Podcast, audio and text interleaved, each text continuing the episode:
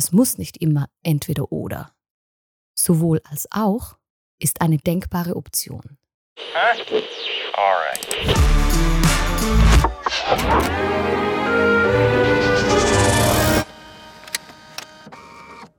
Ich kann mich noch gut erinnern an die Diskussionen nach dem Gottesdienst über die Liederauswahl. Zu weit weg vom Thema, zu oft das Wörtchen ich im Text, zu englisch, zu geringe Tiefe, zu alltagsfern, theologisch zu abgehoben, zu viele Strophen, zu trivial, zu viele Wiederholungen, zu alt, zu neu, eine zu komplizierte Melodieführung. Man kann sich gerne etwas aussuchen. Irgendein zu findet sich in den Gesprächen rund um Liedgut auch heute noch in fast jeder Kirche. Mich hat das früher in den vielen Jahren als Lobpreisleiterin wirklich beschäftigt. Es war nicht die Sorge, es allen recht machen zu wollen, aber ich dachte lange selbst, es gäbe wohl die richtige Ausdrucksform, die es zu suchen gilt. Letzte Woche wurde ich unerwartet zurück zu diesen Fragen geworfen. Wie das passieren kann? Ich joggte ahnungslos im Wald. Und je nachdem, wie lange die Route wird und wie viele Minuten der von mir ausgewählte Podcast dauert, kann es passieren, dass ich dank Autoplay nach meiner ersten bewussten Wahl einfach irgendwas auf die Ohren bekomme.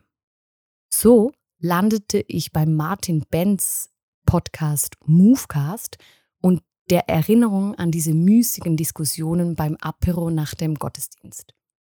Danke Martin für deine wertvollen Erläuterungen zu 2. Mose 15. Ich sage es hier in meinen eigenen Worten gerne weiter.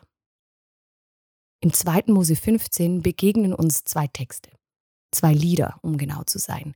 Das eine von Mose, das andere von Miriam, seiner Schwester. Vorausschicken muss man vielleicht, dass das ganze Volk im Kapitel zuvor aus Ägypten ausgezogen ist und dann verfolgt wurde. Hinter ihnen die Armee vor ihnen das Rote Meer. Es gab eigentlich nur zwei Möglichkeiten. Ertrinken oder niedergemetzelt werden. Da tat sich unerwartet eine dritte Option auf. Das Meer teilte sich, sie kamen trockenen Fußes hindurch und die Gefahr war gebannt. Die Reaktion auf dieses Wunder? Lobpreis. Zwei Lieder, die unterschiedlicher nicht sein könnten. Moses Lied hat 18 Strophen. Er packt die ganze Story, Dankbarkeit, Lob, das Wesen Gottes von A bis Z in seinen Song hinein. Miriams Lied kommt mit gerade mal einer einzigen Strophe aus. Die aber in Endlosschleife. Dazu nimmt sie das Tambourin und bewegt sich dazu. Ein Popsong, wenn man so will.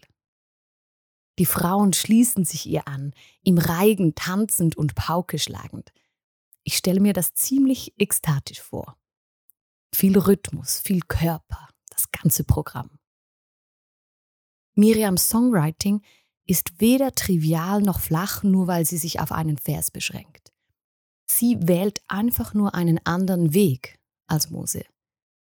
Durch ihr Lied wird keine neue Erkenntnis gewonnen, sondern eine neue Fröhlichkeit, eine neue Lebendigkeit. Es geht um Sinnlichkeit, Euphorie und Kreativität.